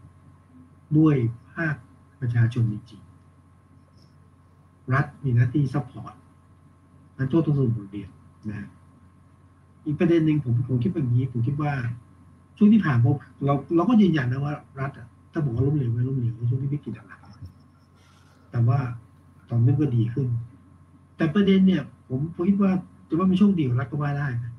วิกฤตหนักมาก ตายเยอะมาก ยาไม่มีวัคซีนไม่พอนะฮะเออโรงพยาบาลไม่ต้องพูดถึง ไม่มีโอกาสสั่งลาแต่รัฐก็อยู่ได้ รัฐบาล ใช่สมมติถ้าไปนะผมคิดรัฐบาลไปแล้วเพราะว่า โอ้โหไม่ได้จริงนะสถานการณ์ก็ผมว่าอยู่ได้เพราะว่าวิกฤตมันมีเรื่องนี้คือรัฐจะมีมีอำนาจ มีเงินมีคน มีสิ่งที่ปฏิบัติการอยู่ในมือ ตอนนั้นมีคำว่าอะไรฮะเอ่อเปลี่ยนม้ากลางศึกไม่ได้ คนไทยกลัวนะตอนนั้นคนอะ ผมคิดว่าคนส่วนใหญ่เนี่ย ไม่ไม่ไม่ชอบรัฐบาลอะ มันไม่ครับทันใจไม่แก้เลยอะ แต่ว่าเปลี่ยนไหมไม่เอาเพราะอะไรไหมคือพอเปลี่ยนม้ากลางศึกแล้วแม่ทัพคนใหม่มาคนใหม่มามันมันวิกฤตไงมันต้องใช้คนที่อย่างน้อยก็คนที่พยุงเหตุการณ์พยุงสถานการณ์ไปได้ไง อเปลี่ยนแล้วมันต้องเรียนรู้กันใหม่ อันนี้ไม่รู้เป็นโชคโชคดีของรัฐบาลหรือโชคร้ายของประชาชนพี่พี่วิสุทธ์พูดถึงเปลี่ยนม้ากลางศึกใช่ไหมครับ ผมได้ยินคนครับตอนนั้นจะเถียงกันเรื่องนี้ใช่ไหมครับ ว่าจะเปลี่ยนครับเอานายกคนกลางมาบริหารประเทศอะไรใช่ไหมครับแล้วก็พูดมีคนทักเรื่องเปลี่ยนม้ากลางศึก ก็เลยมีคนแซวครับพี่วิสุทธ์ว่าผมว่าเวลาพูดว่าเปลี่ยนม้ากลางศึกอะแน่ใจเหรอว่าที่ใช้อยู่เป็นม้า ไม่ให้เป็นอะไรอะไม่เขาไม่บอกครับไม่เป็นไรแต่ว่าแน่แน่ใจหรือเปล่าว่าที่ใช้อยู่เป็นม้าแล้วพูดว่าเปลี่ยนม้ากลางศึกเออก็แซวเลยครับครับ ก็ถือว่าเป็นเรื่องใหญ่จริงเรื่องใหญ่ครัเป็นบเรื่องใหญ่ของมนุษยชาติของโลกก็ว่าได้นะตอนนี้เอ่อเราจะบอกว่าวัคซีนเต็มแขนล้นแขน แต่ว่าก็จริงรู้จริงจะโกงเนี่ยคือผมว่า วัคซีนก็ล้นแขนจริงนะแต่ว่า แต่ในช่วงที่เราต้องการให้มันเต็มแขนไม่มีครับแต่ผมคิดว่าที่การพูดผมยืนยันได้ครับว่าต่อให้ฉีดวัคซีนแล้วก็ยังต้องต้องดูต้องยังต้องใส่หน้ากากอนามัยต้องรักษาระยะห่างทางสังคมเท่าที่เท่าที่ทำได้นะครับครับก็ยังอืมอันตรายอยู่ อืมก็ท้าทายนะเพราะตอนนี้โอเมคอนมาเนี่ยมาช่วงปีใหม่พอดีเลยเนี่ยล่าสุดอะไรอย่างกทมจะประกาศ ว่ากิจกรรมเขาดาวน์สุดบนถ้ำถ้ำทุกปีใหม่ครับทุกปีใหม่เออแต่ว่าเอกชนก็ขอความร่วมมือนะสบคชุดใหญ่ก็บอกว่าก็โอเคก็เป็นกิจกรรมของกทมแต่ว่า โดยรวมก็ได้ได้เหมือนเหมือนเดิม ก็ท้าทายเพราะว่าท้าทายหลักคิดก็คือว่า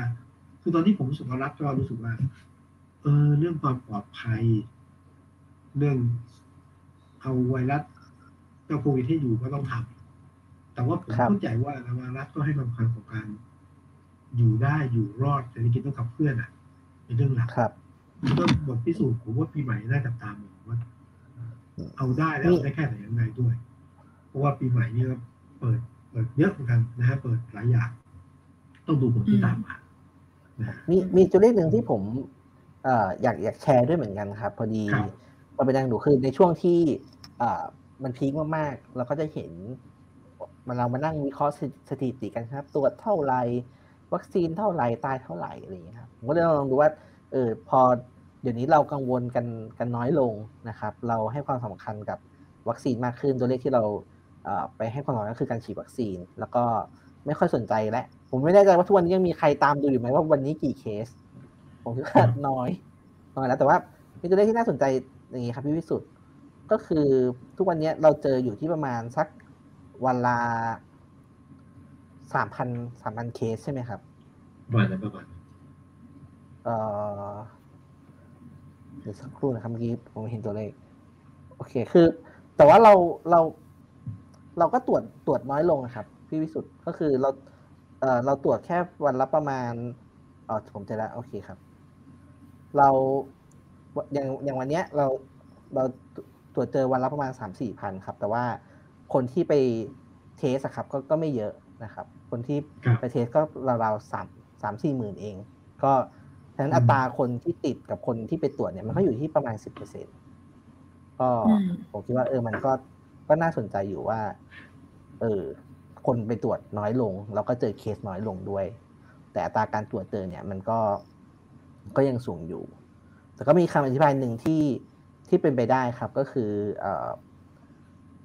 คนไม่ค่อยรู้สึกว่าตัวเองป่วยแล้วอะครับ พอไปฉีดวัคซีน บางทีบางคนติด แต่อาการมันไม่ได้รุนแรงใช่ไหมครับพออาการไม่รุนแรงเราก็ไม่รู้สึกว่าเราป่วย เราก็เลยไม่ไปเทส คนที่ไปเทสก็จะเหลือแต่คนที่ เอ๊ะ มีอาการป่วย หรือตัวเองอยู่ในกลุ่มเสี่ยงก็ ก็ค่อยไปตรวจเลยทำให้คนตรวจน้อยลงด้วยก็เป็นไปได้ครับ ครับอืมแต่ว่าก็ก็แต่ว่าถ้ามองมุมในมุมดีนะคือตอนนี้มี ATK ก็ตรวจกันครับได้เยอะขึ้น แล้วก็ อาจจะไม่ขึ้นคืนนะแต่ผมว่าก็ต้องย้ำนิดหนึ่งเพราะว่าก็จยิ่งตรวจง่ายก็ตรวจก็ดีเพราะว่าตอนนี้เนี่ยเรื่องการประชุมการสัมมนาการพบปะการกินข้าว การนัดเจอเนี่ย คนก็เริ่มแบบเฮ้ยไม่เป็นไรไม่ได้เจอกันนานก็กินข้าวสักหน่อย หรือเนี่ยนี่สัมมนาเริ่มมานะสัมมนาที่ลืมเรื่องโซเชียลดิสแทนติ้งนะฮะลืมนั่งเต็มห้องประชุมเลยนะคอนเสิร์ตโอ้โหเป็นหมื่นผมว่าก็อย่าเพิ่งเบื่อนะผมก็ ก็หนึ่งระวังสองมือว่าแต่กินข้าวผมก็ตรวจซะหน่อยก็ดีนะนัดเจอแล้วตรวจซะหน่อยเพื่อความสบายใจทุกฝ่ายอืมอันนี้ไม่ใช่แค่สบายใจเป็นการรับผิดชอบร่วมกันเหมือนกันครับก็ผมเอ่ออันหนึงอันหนึงที่ผมตามตามมาค่อนข้างใกล้ชิดก็คือที่อังกฤษครับพี่วิสุทธ์เพราะพอดีผมดูผมผมดูฟุตบอลด้วย แล้วหลังๆฟุตบอลมันเริ่มเลื่อนแล้ว เพราะว่าเอ่อทีมเอ่อบางทีมก็มีนักเตะติดโควิดห้าหกคนอะไรอย่างเงี้ยครับครับอืม ก็มันผมเดาเอานะครับ มันไม่ได้เปิดเผยว่าใครฉีดวัคซีนไม่ฉีดวัคซีน แต่ผมเดาว่านักเตะส่วนใหญ่เนี่ยน่าจะได้รับวัคซีนกันแล้วนะครับ อย่างน้อยก็คือแอสตราสองเข็มนะครับที่อังกฤษแสดงว่าแอสตราสองเข็มเนี่ยอาจจะอาจจะกันไอโอไมคอนไม่ได้อันนี้เป็นสมมติสมมติฐานของผมเองนะครับ ยังไม่มีใครยังไม่มีผู้เชี่ยวชาญออกมาพูดแบบยืนยันแบบนี้นะครับ แล้วก็ที่น่ากังวลก็คือว่าผมเห็นเขาพูดกันนะครับ ว่าอังกฤษจะติดเชื้อวันละแสน เมื่อสักประมาณสี่ห้าวันก่อน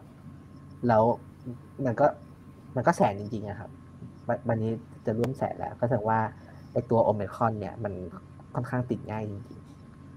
มาเร็วอืมมาเร็วติดง่ายเพียงแต่ว่าตอนที่เขียนมันคือว่า มันไม่แรงจริงหรือเปล่าๆครับผมผมมีโอกาสได้ สัมภาษณ์คุยกับคุณหมอยงอ่าหมอยงก็บอกว่า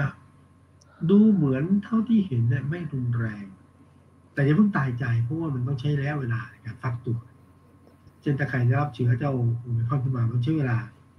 กว่าจะเข้าไปในร่างกาย กว่าจะอยู่ในปอด กว่าจะแสดงออก กว่าจะเสียชีวิตเนี่ยมันมันจะแรงก็ได้แต่ว่ามันเพิ่งมามันไม่สติที่จะเพิ่งมั่นใจ แต่ว่ามีนักวิทยาวิทยาท่านบอกว่า เอาละ แม้สมมติฐานมันไม่รุนแรงแต่ว่า มันติดง่าย มันระบาดเร็วนั่นแปลว่าอะไรจำนวนผู้ป่วยผู้ติดก็จะเยอะขึ้น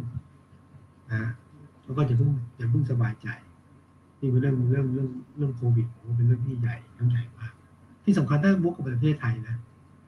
ผมว่า คือตอนนี้นอกจากเรื่องโควิดที่อยู่เปิดประเทศนะฮะต้องรักษาบาลานซ์ระหว่าง เศรษฐกิจต้องอยู่ได้ คนปากท้องต้องมีกินคนค้าขายต้องขายไม่นั้นรัฐบาลก็พังอันนี้เรื่องใหญ่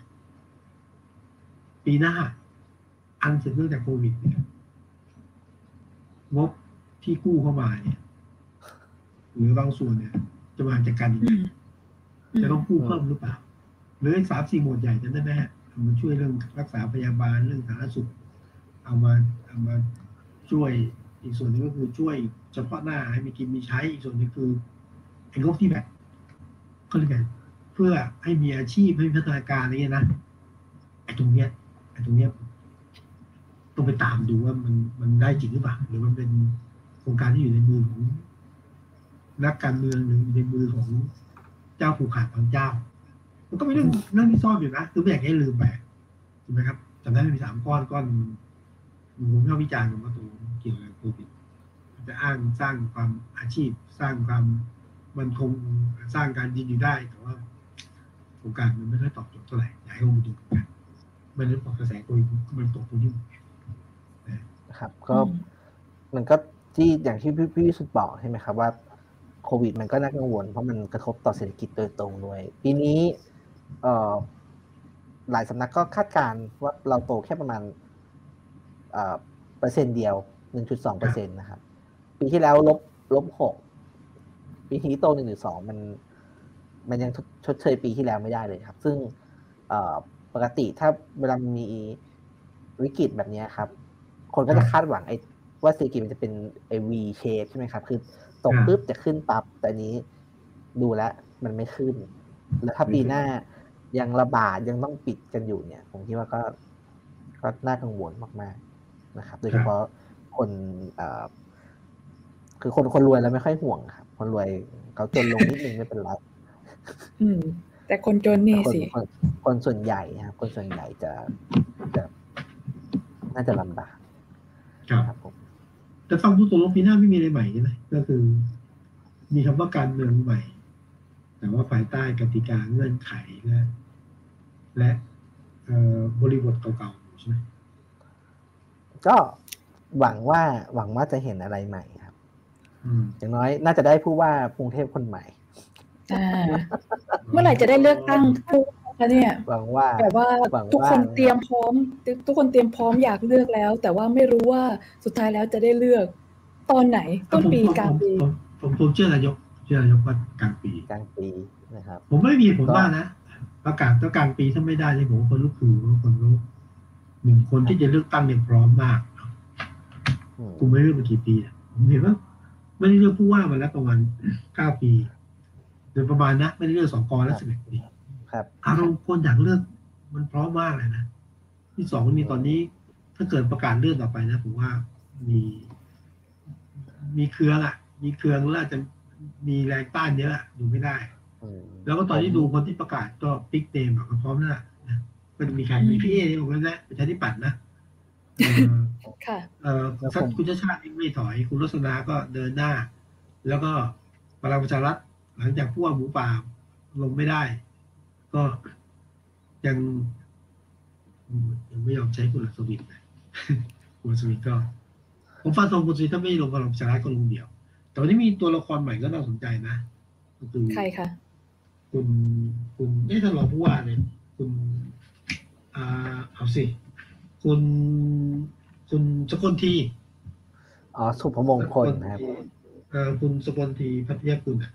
ซึ่งเป็นรองผู้ว่าขออภัยครับพัทยาคุณเราพวกกทมวันนี้ก็ค่อนข้างชัดเจนก็คือว่า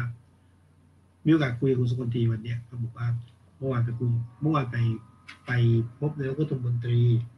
ก็ไปกับคุณนัทพลที่สุวรรณก็คือจริงๆก็ตั้งใจจะไปขอพรนายกรัฐมนตรีนายกคนไปชวนคุยเรื่องผู้ว่า ก็แต่ก็ไม่บอกรายละเอียดนะเพราะในมารยาทคุณแต่ว่าแต่ก็มีการชวนคุยกัน แต่สรุปว่าคุณสกลทีบอกว่าขอเวลาสักสองสามอาทิตย์ดูว่าจะลงผู้ว่าหรือไม่ ถ้าลง ถ้าลงลงในนามอิสระถ้าลงนะไม่ได้ลงสังกัดพรรคพลังประชารัฐเพราะว่าคุณสกลทีบอกว่าอย่างนี้บอกว่า ผมอะสนใจการเมืองท้องถิ่นในกรทมตั้งแต่วันแรกที่เข้ามาที่สาราว่าการกรทมแล้ว และตอนนี้ก็อยู่ เมษาจะครบสี่ปีงั้นถ้าลงลงเดียว ถ้าลงนี่ลงอิสระ ถ้าไม่ลงก็ไปลงสสนะคุณสุกตีไม่ให้แต่ฟังรู้เสียงสนใจสนใจ แล้วเดิมถ้าดูอย่างคุณสุกตีเนี่ยคุณสุกตีเนี่ย จริง ๆ เดิมก็สนใจนะอยากลงพวกกทมนะ แล้วบังเอิญติดเรื่องคุณธยาที่สุวรรณภรรยาคุณรัตพลที่สุวรรณซึ่งตอนนั้นคุณชยาจะลงผู้ว่ากทมคุณสุกตีก็ต้องหลีกอะ แต่ตอนนี้ก็เจอคดีเจอคดีแล้วถูกตัดสิทธิการเมืองก็เป็นอีกครั้งที่กระทรวงดีก็สนใจงั้นตัวเลือกก็เยอะขึ้นนะตัวเลือกก็เยอะขึ้นแต่ว่าอย่าเพิ่งประมาทนะว่านี่ไม่ได้เชียร์คุณสุกลทีว่าเอ๊ะเนมได้เปล่าพี่สิ่งที่ได้เปรียบสำหรับคุณสุกลทีและผู้ว่าสวินก็คือมีสกอยู่ในมือมีคนที่ทำงานในพื้นที่มานานแล้ว มีกลุ่มต่างๆที่ขยับตลอดพวกนี้มีแค่จัดตั้งอยู่แล้วก็เขามีตัวเลือกเยอะ เวลากรุงเทพมาครับผมผมได้ยินชื่อคนทีแล้วผมนึกถึงคุณพ่อของเขาครับพลเอกวินาใช่ใช่ใช่สนิทคอมมาคอมมาชอครับนะครับเมื่อกี้พี่คือถามว่ามีอะไรใหม่ไหมเอ่อมีผู้ว่ากรุงเทพใหม่ครับของผมของผมเนี่ย พิเศษกว่าคนอื่นนะครับ ผมผม ผมอยู่รักสี่บ้านผมน่าจะได้สสใหม่ด้วย เลือกตั้งซ่อมเรียกว่ามีเลือกตั้งซ่อมนะครับก็มีเลือกตั้งเลือกตั้งซ่อมหลายที่นะครับแล้วเดี๋ยวชุมพรครับสงขลาแล้วก็เออพูดถึงชุมพรสงขลาหลักสี่อันนี้พูดได้นะนี่หมายแล้วว่า ที่แรกจะเล่าให้ฟังว่าชุมพรทำไมพลังประชารัฐไม่ส่งพอวิเคราะห์ได้ครับนิดนึงนะครัล่าสุดล่าสุดล่าสุดล่าสุดส่งอะไรว่าตะกูเนี่ยเดิมเดิมไม่ส่งเพราะว่าจุมพรเนี่ย เป็นเขตของลูกลูกลูกอะไรลูกหมี ลูกช้างลูกหมีเขาไปซึ่งอยู่ประชาธิปัตย์ฝั่งกปปสแล้วก็สมัยหน้าก็จะมาพลังประชารัฐอยู่แล้วก็จะไม่ส่งนะแต่ก็บอกว่าคงคนที่จะลงพลังประชารัฐตอนเนี้ยก็น้อยน้อยใจจะถอนตัวแล้วล่าสุดเห็นที่ป้อผมจะส่งละถ้าว่าโอเคงั้นก็ก็ลงครบทุกเขตนะก็ ผมว่าการเลือกตั้งในท้องถิ่นก็ไม่มีเวลาวิเคราะห์แต่ว่าก็เป็นเราก็เลยได้สสหน้าใหม่แปดนักการเมืองเก่าเนาะแต่ว่าการเมืองก็คงไม่ได้เปลี่ยนแปลงมากนะนะฮะก็เป็นการเรียกว่าวัดประลองกำลังฝึกซ้อมไปก่อนของแต่ละพรรคการเมืองหวังหวังได้ไหมครับ ปีหน้าเลือกตั้งเลือกตั้งใหม่เลย ครับแล้วไงเลือกตั้งใหญ่ยุบสภาเลือกตั้งเลย ปีหน้าหวังได้ไหมครับเออถ้ามองนะณตอนนี้ปลายปลายปีผมว่า คงนายกน่าจะได้ยาว จริงเหรอคะว่านี่ว่าจะชวนพี่วิสุทธ์คุยเรื่องเล็ก ๆ สักเรื่องหนึ่ง เพราะว่าช่วงที่ผ่านมาสภาล่มบ่อยครั้งมาก ก็เลยมีคนบางคนบอกว่าเฮ้ย อาจจะมีสัญญาณยุบสภาหรือเปล่านะเร็วๆนี้ ไม่รู้ว่าพี่วิสุทธ์มองเรื่องสภาล่มยังไงบ้างคะเออยังผมว่าตอนนี้ยังต้องรอมาตรการมีหน้าถึงมีกฎหมายเรื่อง อะไรเรื่องพรบงบประมาณเรื่องนี้นะตอนนี้มันไม่มีเรื่องหวาดเสียวนะตอนนี้ก็เลยแสดงฝีมือกันไปก่อนคือตอนที่สภาล่มเพราะว่า อันหนึ่งก็คือขี้เกียจเข้าประชุมอีกอันหนึ่งก็คือว่าอันอีกอันหนึ่งขี้เกียจเข้าแล้วก็อีกอันหนึ่งก็คือว่าเอ่อตามตัวไม่ทันเพราะว่าประชุมกรรมธิการอยู่สภามันกว้างมาไม่ทัน เรียกแล้วกันเอาจริง ๆ นะเอาเลยท่านประธานให้เวลาแค่มีกี่นาทีวิ่งยังไม่ทัน แต่ว่าส่วนหนึ่งคือนี้คือมันก็มีการประลองกำลังนะคือเอาฝ่ายค้านก็ก็มานะนี่เรื่องเป็นจริงตัวแล้วว่ามานะแต่ไม่แสดงตนคือต้องการให้ฝ่ายรัฐบาลรู้ว่าไอ้พร้อมนะพร้อมที่จะคว่ำนะพร้อมที่จะแสดงที่ที่ดูนะก็ก็มีครับแต่เป็นว่าคือมองไปข้างหน้าเนี่ย ช่วงนี้จนถึงการมีหน้ายังไม่มีกฎหมายสำคัญสำคัญที่ต้อง ต้องวัดแต่ด้วยด้วยหนึ่งกฎหมายด้วยการชูจักรแล้มันก็เลครับยโชคดีจังเลยนะชุดเนี้ยอืมแต่ผมผมผมผมก็มองอย่างเงี้ยคือ ผมว่าอ่าหลายพักเองเนี่ย ถึงแม้ว่าอะไม่ต้องหลายพักอะอย่างเช่น ผมว่าก้าวไกลเนี่ย ไม่เลือกตั้งเร็วเนี่ยอาจจะดีกับกับเขาก็ได้เขาจะมีเราอ้าวว่าผมคิดว่าเขาก็มีเวลาเตรียมตัวมากขึ้น อืม อืมเพราะทดเพราะดูแล้วก็ถ้าก็ดูแล้ว ก็ดูจะพร้อมกว่าพร้อมพร้อมน้อยกว่าอย่างอย่างเพื่อไทยหรือ หรือมพลังประชารัฐอะไรอย่างเงี้ยครับอืมอืมก็ก็ก็ต้องรอดูว่าไปเพราะการเมืองก็ต้องเตรียมมีเวลาเตรียมตัวนะมีพลังผลักมีพลังดูดคือถึงเวลาลงสนามต้องกินเขาก็นะคงต้องลงอะครับ แต่ว่าต้องลงต้องลงอ่าลงด้วยความพร้อมขนาดไหนก็ก็ว่ากันไป ครับ ก็เอาละอย่างน้อยก็มีสีสันใหม่ขึ้นแล้วก็ อย่างน้อยผมคิดว่าก็น่าจะมีการเลือกตั้งผู้ว่ากทมนะส่วนการเลือกตั้งอ่าของทางนะของของของภาคใหญ่ ถ้าไม่มีอุบิเหตุก็ทำใจหน่อยนะก็ก็ก็พูดนะเตรียมถ้าไม่มีอุบิเหตุนะครับผมทำใจเดี๋ยวได้ฝึกฝึกซ้อมในการเตรียมเลือกผู้ว่าอย่างน้อยก็อิจฉาจุงนะคือได้เลือกสสซ่อมอะเออครับได้ไม่มีไม่มีแต่ว่าปีปีไม่ปีมีปีหนึ่งแป๊บเดียวครับ นี่เราอ่าแป๊บๆมาหมดปีแล้วครับ คือแป๊บเดียวต้องถามว่าเป็นใครนะ ถ้าเป็นคนที่แบบ หาเช้ากินค่ำหาเย็นแล้วตอนเช้าไม่ได้กินนี่นานครับเออมีฝั่งของรัฐบาลนะได้ครับ ก็ท้ายท้ายรายการก็อยากถือโอกาสเอ่อสวัสดีปีใหม่คุณผู้ฟังนะครับ แล้วก็ครับชวนกลับมาเจอกันใหม่ปีหน้าครับครับแน่นอนครับพี่วิสุทธิ์สัญญานะสัญญานะเมื่อกี้ครับผมใจครับหาผมยวูบเลยอืม นะสัญญาว่าถ้าดีแค่ปีใหม่ก็พักกันนะฮะหลายท่านจะมีโอกาสพักก็พักแล้วก็นึกทบทวนสิ่งที่ผ่านมาแล้วก็ขอให้มีพละกำลังนะยังไงก็เดินหน้าต่อไปนะแล้วก็ยังไงก็ครับผมติดตามได้วันละวันนะอยู่เป็นเพื่อนกันตลอดเวลารายการเยอะนะครับได้ครับครับงั้นก็วันนี้ก็ลาลากันเลยนะครับ ผมสวัสดีครัครับบสวัสสดีควัรัสบดีค่ะสวัสดีครับไอ้สวัสดีครับ